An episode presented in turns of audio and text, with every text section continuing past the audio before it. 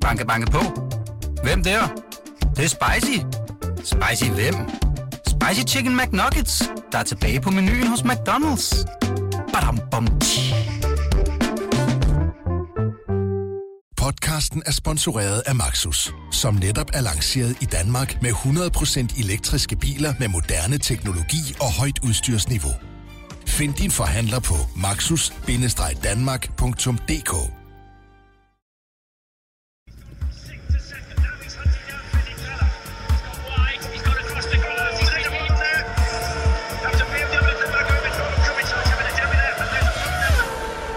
Velkommen indenfor her hos BT og podcasten K-Magazine. Mit navn det er som sædvanligt Stine Braunschweig, og jeg styrer løjerne her i denne Formel 1-podcast. I dag der skal det handle om weekenden i Belgien og den store kørerokade i Formel 1. Og til at svare på alle mine dejlige spørgsmål, der har jeg i dag racerkører Ronny Bremer og BT's Formel 1-korrespondent Peter Nygaard. Velkommen til, drenge. Tak. tak.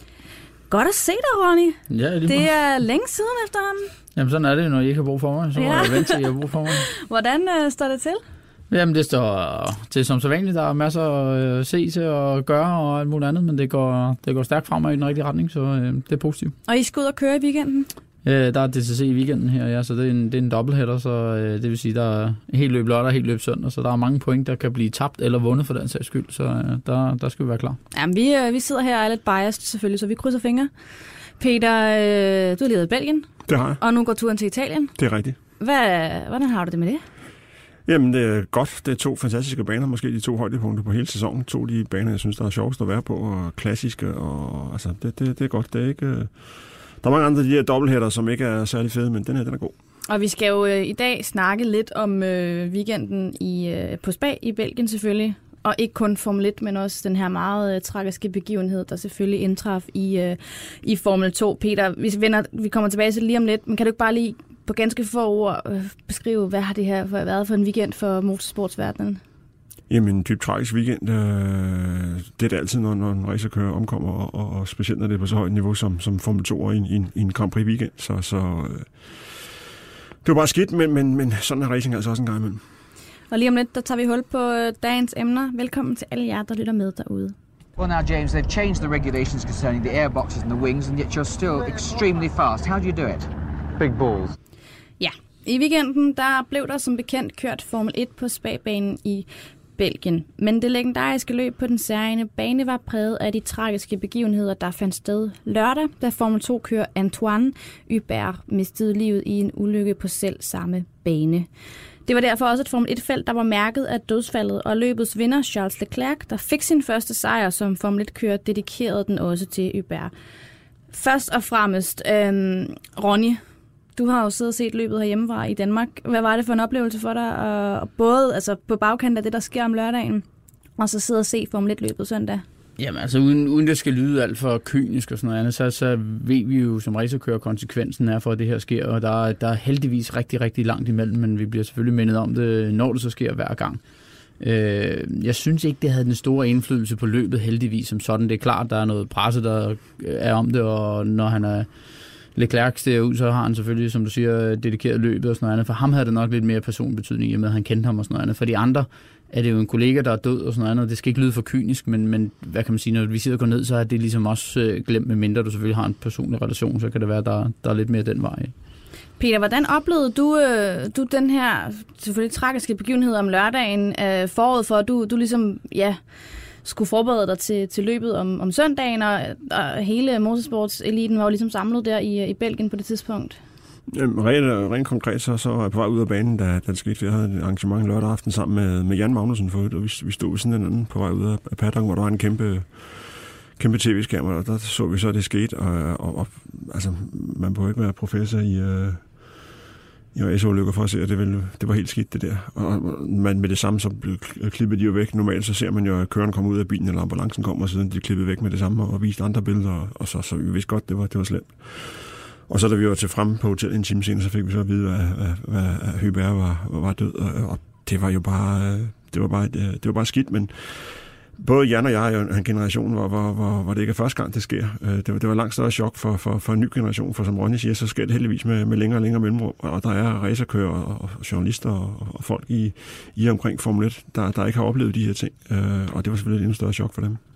Ja, Ronny, nu siger du selvfølgelig også det her med, at det, det trods alt ikke fik den, den største indflydelse på, hvordan løbet søndag så øh, blev kørt. Og det, man havde jo også besluttet øh, at køre både Formel 3 og, øh, og Formel 1-løbet, hvor man aflyste selvfølgelig løbet søndag i Formel 2 af, af gode grunde, hvilket jeg også synes, vi var selvfølgelig den, den, den rette beslutning. Det, øh, for, gør man ikke det? Man aflyste det, men det var ikke en rigtig beslutning. Nå, var det ikke den rigtige beslutning? Det synes du ikke? Okay.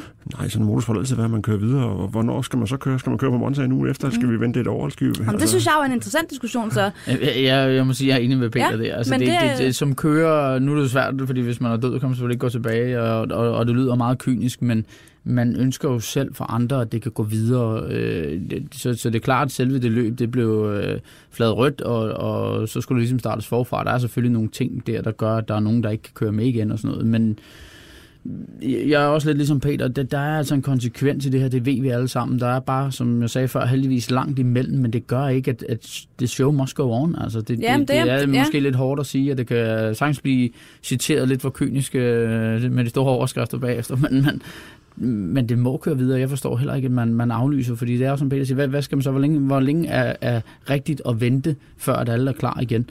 Ja, det forstår jeg godt, men, men altså, som, altså, det kan også godt være, at jeg bare er sådan lidt for, det ved jeg, jeg ikke. Tror bare, du er en anden generation. Eller Jamen, nok en anden generation, ja. Og, ja, det, det er måske rigtigt. Øh, men også det der med, at, at det er jo ikke fordi, så, så aflyser man en hel sæson, men, men det pågældende løb, hvor der var også to andre kører, der kom relativt alvorligt til skade, hvor den ene øh, var i ret kritisk tilstand også. Altså det, det, det lægger trods alt en, en, en vis... Øh, det, det sætter tingene lidt i perspektiv selvfølgelig, og måske er der også lidt en undtagelsestilstand så i det, under det pågældende ja, Jeg vil sige både over, fordi det, det der sker, som, som øh, hvis jeg sætter for min egen optik af, som racerkører igennem mange år, når, når de her ting sker nogle gange, så er det også vigtigt, selvfølgelig ikke, der er nogen, der dør, så du skal ikke misforstå mig, men at der sker nogle ulykker, der minder folk om, det er ikke Playstation det her, man kører altså rigtig, rigtig hurtigt, når man kører derude, så man kan ikke bare agere, som man har lyst til. Nu var det her sådan lidt mere uheld, han røg af, og de to andre var på et forkert tidspunkt, så det var ikke sådan direkte battle, men nogle af de unge der har jo ikke rigtig prøvet at slå sig og finde ud af, at det, der er altså en høj konsekvens, hvis du med hjulene flatter sammen med 300 km i timen.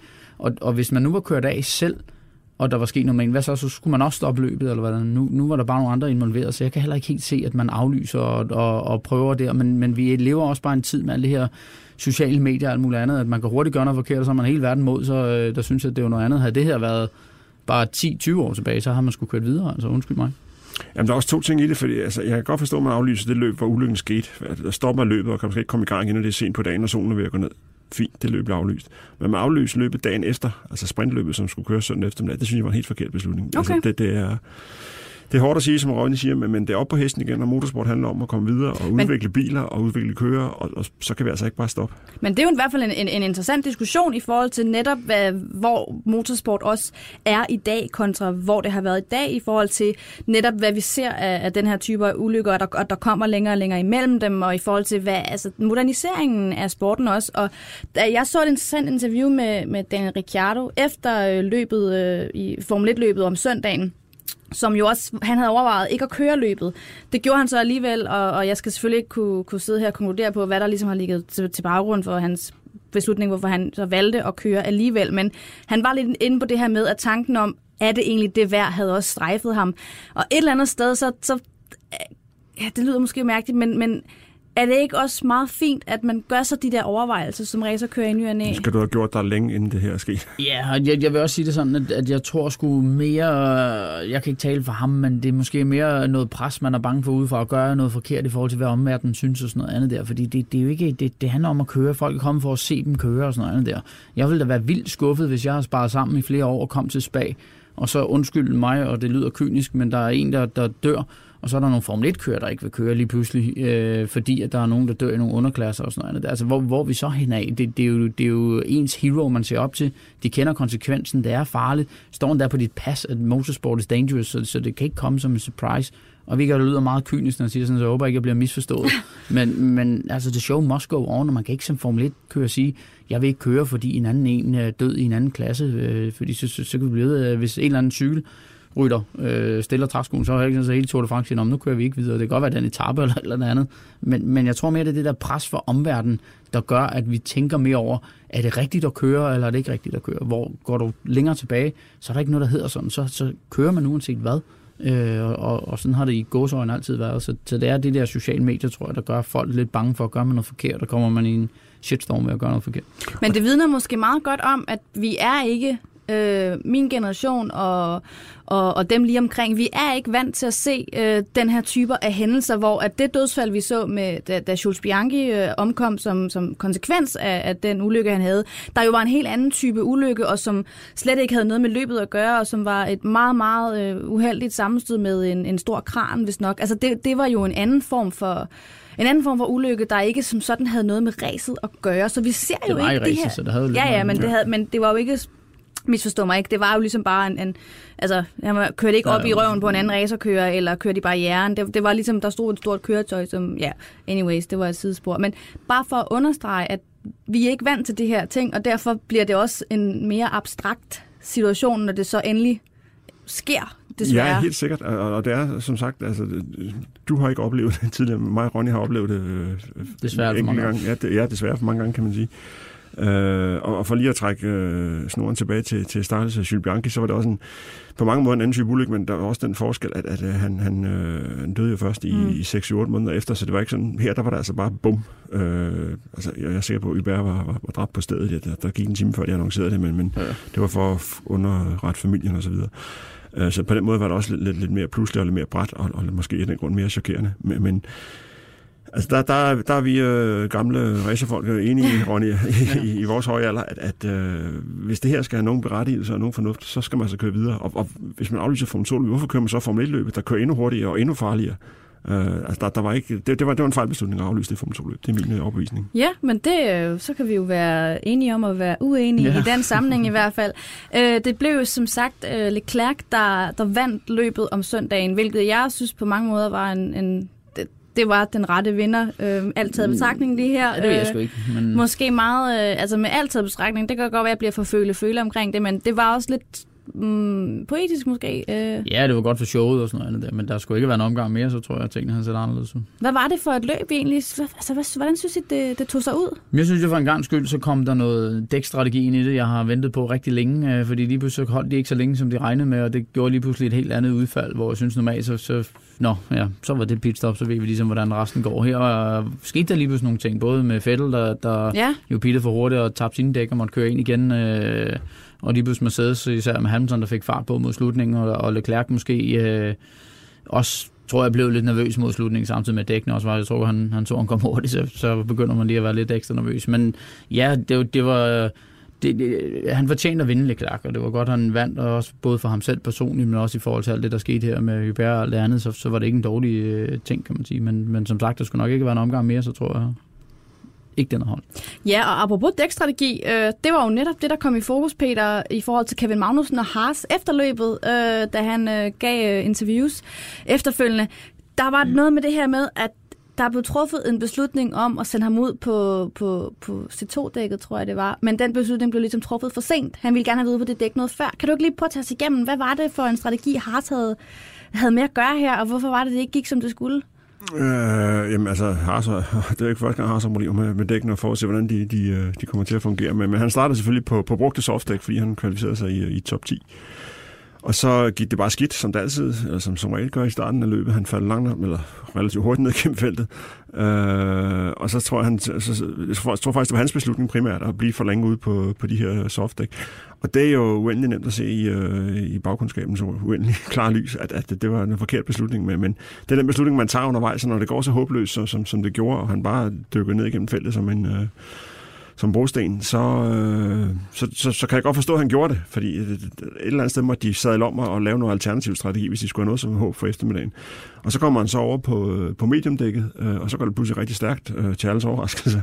Øh, men det er ikke noget, det er ikke noget Haas kan, ledelsen eller, eller køreren for den skyld kan forudse med den øh, hysteriske bil, de har. Det, så det er bare sådan, som, som tingene udvikler sig. De må tage det, som det kommer. Hvordan synes du, Haas klarer sig igennem øh, løbet? Jamen ikke så godt, altså måske en lille smule bedre, end de plejer, i og med, at, øh, at det kunne have været lidt bedre, men god chance ud til at, at, få det luft, han skulle bruge til at starte med noget, men kunne heller ikke få det til at holde sammen, og, og Kevin endte faktisk med at være hurtigere end ham mod øh, slutningen, kan man sige, men det er jo nemt øh, også for Kevin at være baklås. Ja, vi skulle have noget før, men jeg synes jo, det, det er det første løb, hvor det er kommet i spil i de andre teams også, og det er ikke helt hold, som man troede. Altså især både Ferrari og, og, og Mercedes i min optik blev lidt overrasket over, hvordan de her dæk holdt og kørte i forhold til hinanden, og, og det synes jeg faktisk for en gang skyld, at, at Kevins bil gjorde lidt det samme som de andre. Selvfølgelig bare nogle går der langsommere noget, så, så det bliver værre, men, men den kom jo også til at være bedre til sidst, ligesom Hamiltons også kom til at køre hurtigere til sidst.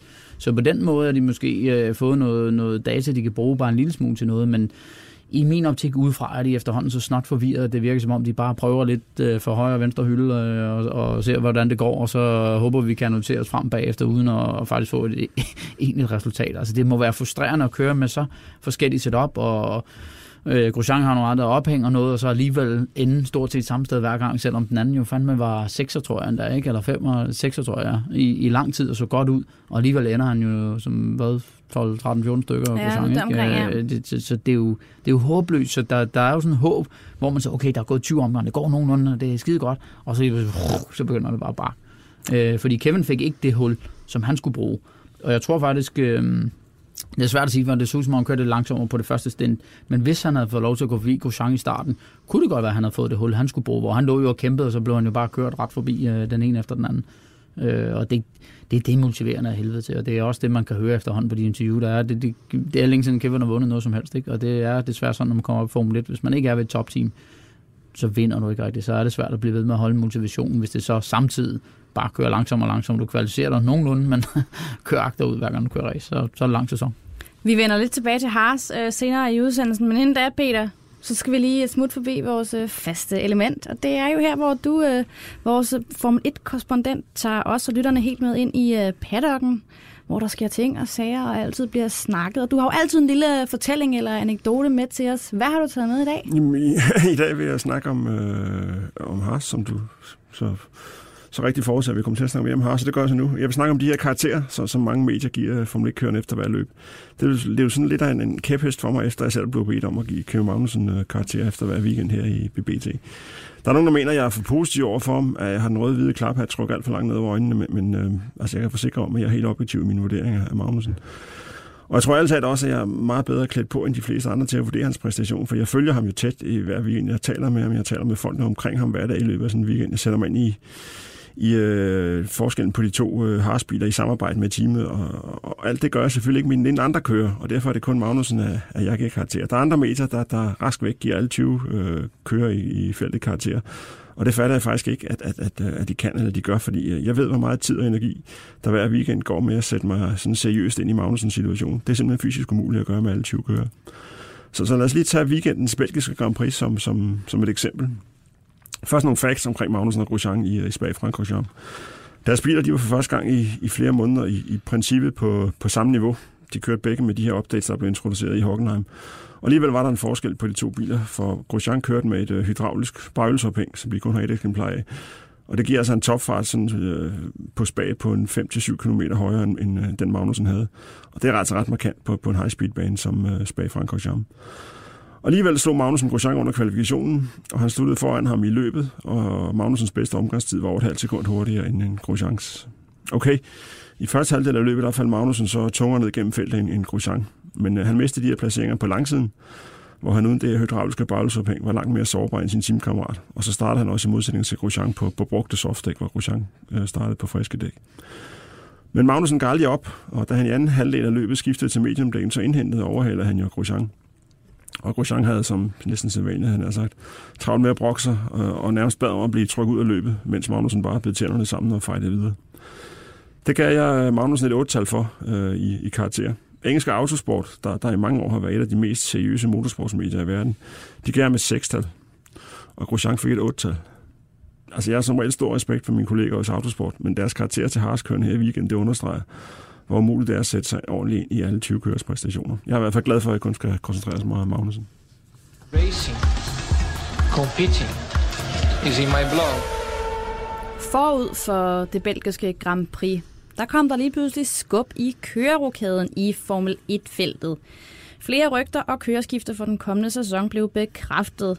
Magnussen blev ligeledes, det blev det meldt ud i hvert fald, er blevet garanteret et sæde hos Haas i 2020. Det har ikke været nogen tvivl om, at danskeren har kontrakt til og med 2020, men det var ligesom først nu, at der blev sat tyk streg under, at ja, Magnussen kører også hos Haas næste sæson. Det ved jeg ikke, om du er enig i, Peter, men der var jo ligesom, der, der blev ligesom sådan lidt... Øh... Altså, hvis man har læst BT, har man ikke været i tvivl. Nej, hvis man har læst BT, så har man ikke været i tvivl. Det er selvfølgelig rigtigt, men der har været store spørgsmålstegn. Der og det, er nogen, det... der har snakket om noget, de ikke har forstand på. Lad os sige det sådan. Nå, okay. Ja, anyways. Så blev det også bekræftet, at Esteban Ocon, han skubber Nico Hülkenberg ud af Renault-bilen, alt imens Valtteri Bottas fortsætter hos Mercedes. Men hvad har alt det her egentlig af betydning? Det er lidt det, vi skal snakke om nu. Ronny, øhm, her i studiet, der har øh, Peter og jeg snakket en del om kørerokade-rygter, øhm, og jeg er egentlig også nysgerrig på, hvad du tænker om alt det, vi ser nu. Øh, og jeg synes egentlig, vi skal starte med at lægge ud med situationen hos Haas. Vi ved jo ikke rigtigt, hvem Kevin Magnussen får som holdkammerat. Vi ved, at han sidder der i bilen, Magnussen næste sæson. Men der er Man ved aldrig, om man sidder i bilen. Man ved ikke, at han har en kontrakt, hvis man skal være helt Ja. spring. Øh, jeg vil sige, at man skal starte den anden vej, øh, fordi man bliver nødt til at starte op fra, for det er det, der ligesom gør, hvad rokaderne sker længere ned. Og jeg synes, det er klogt at Mercedes at beholde Bottas, fordi Ocon vil være rigtig god at få ind. Men jeg tror, han vil være alt for meget hvad kan man sige, han skal bevise noget over for Hamilton og noget, så det vil give nogle, nogle knyster undervejs, som det ikke vil. Jeg synes, Bottas er ved at finde sig ind i den der øh, rolle som anden kører. Han, han har ligesom i år skulle være, hvis det skulle være, det er ikke rigtig lykkes. Øh, han har selvfølgelig vundet lidt og er blevet meget bedre og noget, men, men han er stadigvæk lige lidt efter hele tiden. Øh, bortset fra, at han selvfølgelig har sine gode weekender. Og jeg tror, Bottas vil at sige, okay, hvis, det, det er sgu bedre for mig at køre for Mercedes, end det er at køre for Haas eller et eller andet i den øh, dur. Så han har accepteret den der anden kørerrolle, og det, det er, hvad der passer godt til Mercedes at have en første kører og en anden kører. Og så når første køren ikke lige kan performe, så kan det være, at anden køren kan, men vi har i hvert fald ikke to, der, der decideret bliver ved med at kæmpe med hinanden og lave dumme ting ude på banen, og det vil ske, hvis Ocon kom. Altså Ocon har jo ligesom bevist, at han ikke respekterer sine teamkammerater overhovedet. Han er rigtig hurtig, og han burde have fået chancen med Mercedes, men det skulle være på et tidspunkt i min optik. Hvis, hvis jeg var Mercedes, ikke som fan, så ville jeg rigtig gerne have, at det skete, men hvis jeg var Mercedes, så, så skal det ske på et optik, når Louis ikke er der mere. Det gør jo så, at alle de andre nedunder gør det. Når han så kommer hen til Renault, i stedet for, øh, det, jamen så er Hylkenberg ude, så Grosjean i min verden skal jo væk fra Haas. Altså, jeg kan ikke se, hvad han laver der stadigvæk. Og, og som Peter siger, han brokker sig mere over alt muligt andet, i stedet for at vide, okay, hvis jeg ikke lige strammer ballerne, så er jeg ude. Så jeg bare ikke brokke på vej ud af døren. Det får du ikke så meget ud af i min optik. Så, så på den konto, så, så, så jeg vil vente lidt, hvis jeg var Haas. Peter, øh, det er jo interessant, den her diskussion omkring øh, netop, hvem Søren kommer til at, at sætte sig i, i den anden bil øh, hos Haas. Og som P- øh, P- Ronny rigtig siger, det hele er jo ligesom sat i gang sådan en dominoeffekt af, at, at Mercedes har valgt at, at satse på Bottas lidt endnu. Jeg, øh, jeg sidder her og tænker, vi har jo ligesom haft øh, kørenavne op og vende, og Hylkenberg er i spil, Grosjean har været, er, er stadig i spil. Hvad tænker du? Jamen, jeg tror ikke, der er andre i spil end, end Grosjean og Hylkenberg. Det er dem, der kæmper om den plads hos Haas. Og, øh, og jeg, altså, jeg, jeg er svært ved at se, hvem de skal vælge, fordi det, de har begge to gode ting at byde ind med. Det er rigtigt, som Ronny siger, der skal noget frisk luft til, og Hylkenberg kan komme med, med, med nogle nye tekniske input, og han, han kommer fra et topteam, hvor, hvor, hvor han kan tage nogle erfaringer med, og allermest måske omkring det, hvordan man får dækkene til at fungere. Så han kan komme med, en- byde ind med en masse gode ting. Omvendt så kender han jo ikke de problemer, de har haft i år, som er nødvendige at, at skulle løse, før man kan komme videre med, med, en, med en 20-model. Og alle de der øh, problemer, som, som Grosjean har gennemlevet, dem, dem kan han måske forhåbentlig bruge konstruktivt til at hjælpe øh, Magnussen og resten af Haas-teamet til at udvikle den, den nye model. Så det, det, det er et meget svært valg, de har. Øh, heldigvis så fra, fra Haas' side, så er det, så er det købers marked. altså, de skal begge to gå kraftigt ned i løn, både Grosjean og Hülkenberg, for at, at få en plads hos Haas, for det er faktisk den bedste, det bedste ledige sæde, der, der, der er tilbage i øjeblikket. Jo. Har Peter ikke en pointe i det her med bilen? At der ikke, altså vi ved jo ikke rigtig, hvor det ender med den 2020-model. Nej, og... fordi det er en ny bil og sådan noget andet, så det, det synes jeg ikke helt, øh, det er det, der skal være grundlaget for, om det skal være den ene eller den anden. Jeg tror, hvis, hvis jeg var Haas, så øh, hvis jeg ville vælge Grosjean, så vil jeg netop spille det her kort ud, for at han ligesom skal forstå, at der, der skal ske noget. Du skal op der, ikke så meget på lønsiden, øh, fordi det er som det er, øh, men, men du skal op der. Det hjælper ikke noget at blive ved. Du har haft alt for mange fejl, du ikke burde have. Du er den, der har mest erfaring i teamet, og alligevel bliver du slået lidt af den anden hele tiden, når du laver nogle dumme ting øh, undervejs og kørt bilen mere af og alle de der ting. Så jeg tror, at for at lægge pres på ham den vej, så bliver man nødt til det. Samtidig så tror jeg også, man er bange for, hvis en Hylkenberg kommer ind, Grosjean og Kevin kan ikke finde ud af at køre sammen. Det tror jeg heller ikke, Hylkenberg og, og Kevin kan på den måde. Så man er måske også bange for, okay, nu, nu er vi måske ved at få styr på, at de spørger over radioen inden, må jeg overhælde og sådan noget der. Det skal vi måske forfra igen, hvis det er en Hylkenberg lige pludselig. Og så tror jeg desværre for Hylkenberg, at han ikke sælger sig selv godt nok lige i øjeblikket. Han er sådan lidt, nå ja, men nu, uh, det går nok lidt, og ja, nu må vi se. Jeg snakker med ham og sådan noget der. Det, det, det, det er som om hans efterår i Formel 1 er allerede kommet, så jeg vil ikke som teamchef lige er ham højst på min ønskeliste. Så vil jeg måske prøve noget andet øh, i stedet for, hvis der åbner sig en mulighed. Derfor tror jeg også, at de ligesom venter og siger, at vi, vi har ikke travlt med at beslutte det andet sæde lige PT, fordi vi kan altid finde en, der gerne vil køre hos os, hvis det er det.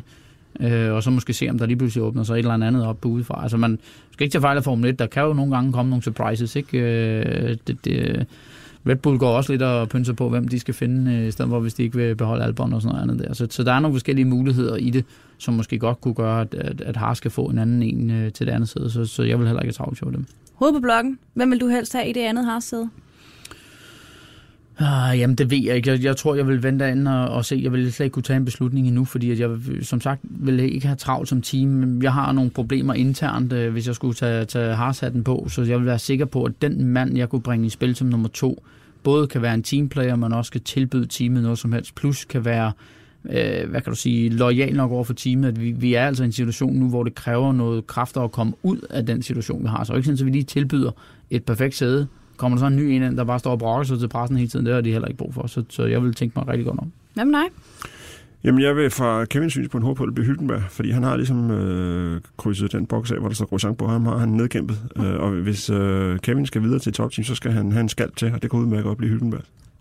Lad os lige hurtigt bare vende øh, Ocon. Du nævnte ham lidt før, Ronny, men Peter. Øh, det bliver jo så Dan Ricciardo og Esteban Ocon, der kommer til at køre øh, det her Renault-markerskab. Øh, Hvad har du af forventninger til Esteban Ocon, der vender tilbage til Formel 1?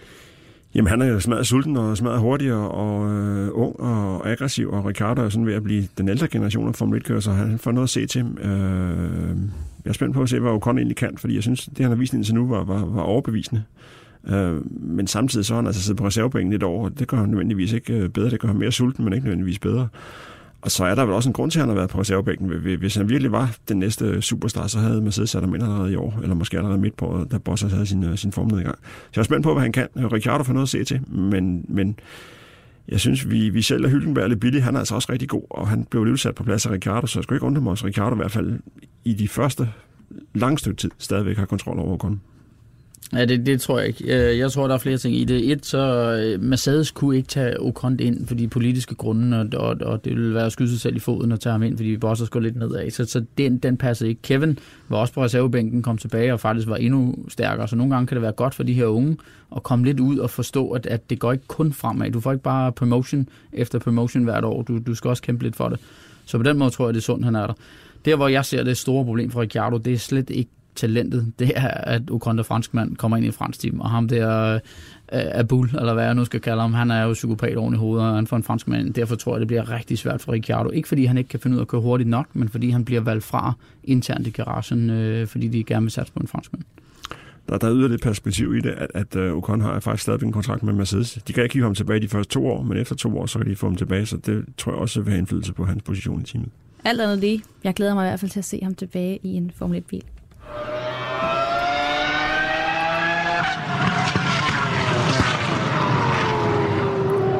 Inden vi lige uh, runder af for i dag, så skal vi jo selvfølgelig lige uh, have fat i vores faste element, det vi kalder pole eller pit. Det er jo her, hvor I får til opgave at fælde dom over noget i den store Formel 1 eller motorsportsverden. Har I lavet lektier? Yes. Selvfølgelig. As usual. Okay, Ronny, hvad har du lyst til at starte med?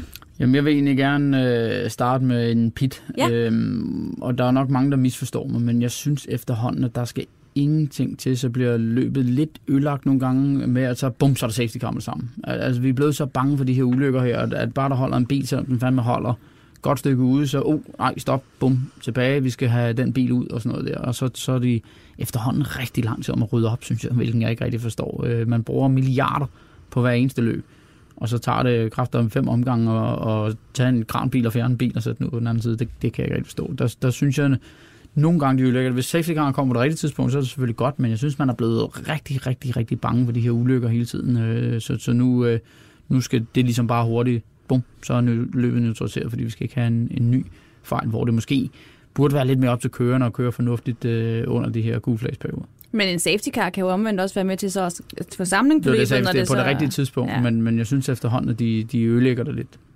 Peter, hvad har du lyst til at sende i pit?